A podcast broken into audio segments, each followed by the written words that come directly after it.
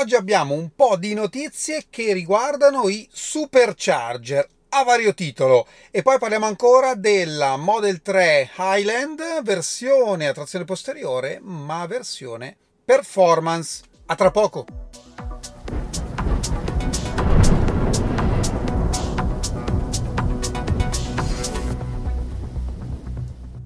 Bentornati a Lampi di Tesla. Cominciamo con qualche notizia riguardante la rete supercharger. Prima notizia, il, l'ormai famoso Green Only hacker che insomma analizza vari aspetti del mondo Tesla ha trovato nella versione 2023.38 del software una funzione nascosta che riguarda la ricarica ai supercharger. Allora, quando noi arriviamo a un supercharger, se eh, gli stalli sono particolarmente occupati, la macchina porta il limite di ricarica in automatico all'80%, ci dice che comunque l'area di ricarica è particolarmente eh, piena e quindi ci consiglia di non andare oltre l'80% perché come sappiamo oltre quella cifra la ricarica eh, rallenta parecchio e quindi aumenta i tempi materialmente.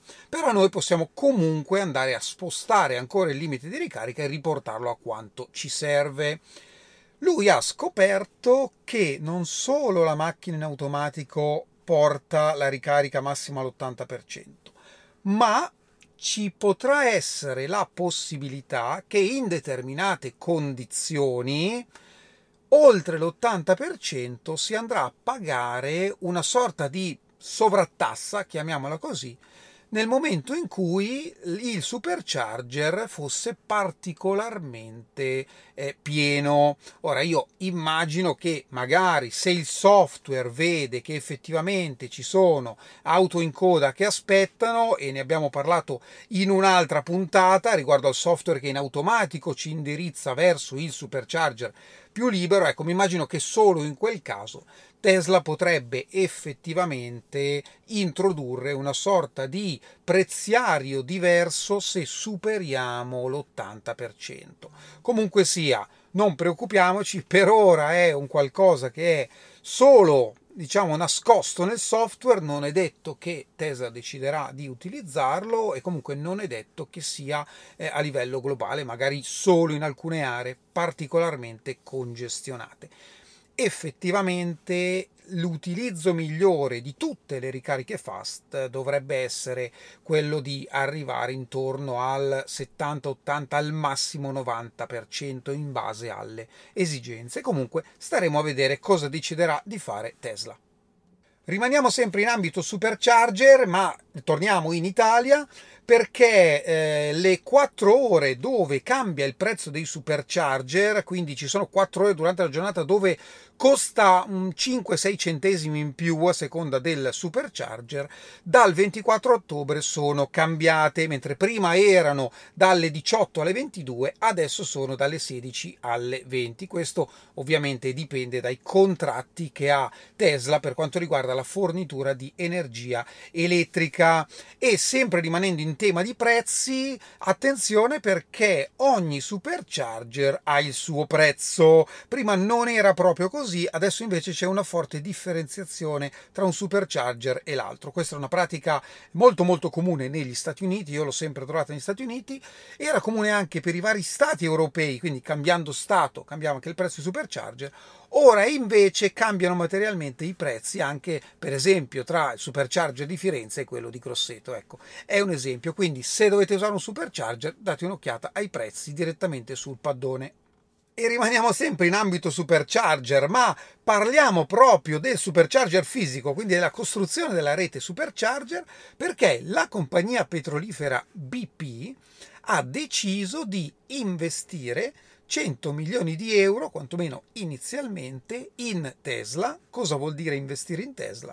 Con l'acquisto proprio degli stalli supercharger, i V4 proprio, quindi eh, cominciano a andare a posto proprio i pezzi del perché i V4. Come sapete i V4 hanno un cavo più lungo, quindi c'è la possibilità di caricare anche eh, agevolmente altre macchine che hanno la porta di ricarica posizionata diversamente dalle Tesla, hanno un tastierino, hanno uno schermo e eh, cosa ha fatto BP? Ha deciso di commissionare proprio l'acquisto eh, degli stalli supercharger che verranno montati, installati e gestiti da BP direttamente per ampliare la rete di ricarica. Ci sono poi degli obiettivi da qui al 2030, però secondo me è un segnale importantissimo di svolta di una compagnia petrolifera, non è la prima, che si sta muovendo a anche per quanto riguarda il rifornimento elettrico.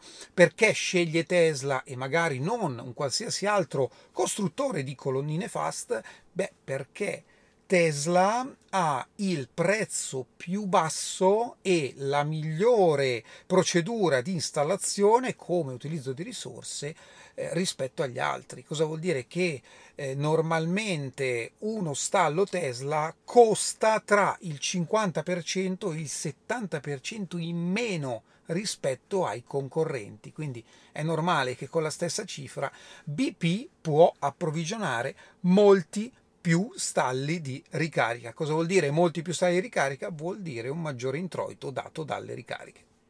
E ora torniamo a parlare di Model 3 Highland. Le consegne dovrebbero cominciare tra domani, dopodomani, insomma a brevissimo e ringrazio anche chi mi ha mandato i libretti della RVD. Avevamo visto i dati del libretto della long range, abbiamo anche i libretti della RVD e vi confermo, esattamente come è stato per la long range, che la batteria ha una sigla, un H davanti diversa dalle precedenti, ma esattamente la stessa batteria, quindi parliamo di 60 kWh LFP fornita da eh, CATL, ha il motore posteriore che è il 3D7, quello quindi leggermente meno potente ma più efficiente e abbiamo 88 kW come potenza massima dichiarata a libretto. Sappiamo che questa non è la potenza di picco dell'auto, ma è l'omologazione che funziona così. Comunque, se vi interessa, eh, 88 kW a libretto.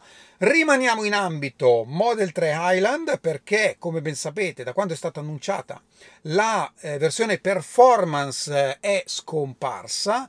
Già nei lampi abbiamo fatto qualche ipotesi e sembra che l'ipotesi che abbiamo fatto riguarda una macchina che non è semplicemente una long range con un po' più di potenza e qualche piccola modifica, sia valorata da qualche altro indizio. Perché sempre il Green The Only, di cui sopra, di cui abbiamo parlato prima, ha trovato nel codice dell'app eh, i disegni dell'interno della macchina e c'è una differenza tra i sedili, c'è la versione base e la versione sport e la versione sport effettivamente ha dei sedili con il poggiatesta integrato e sembra che abbia anche i fianchetti un po' più contenitivi.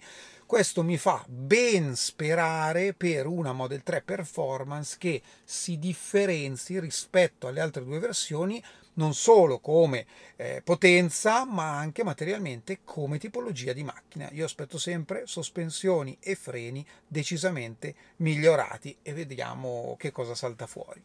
Questo è tutto per oggi, io vi ringrazio come sempre e ci vediamo alla prossima. Ciao!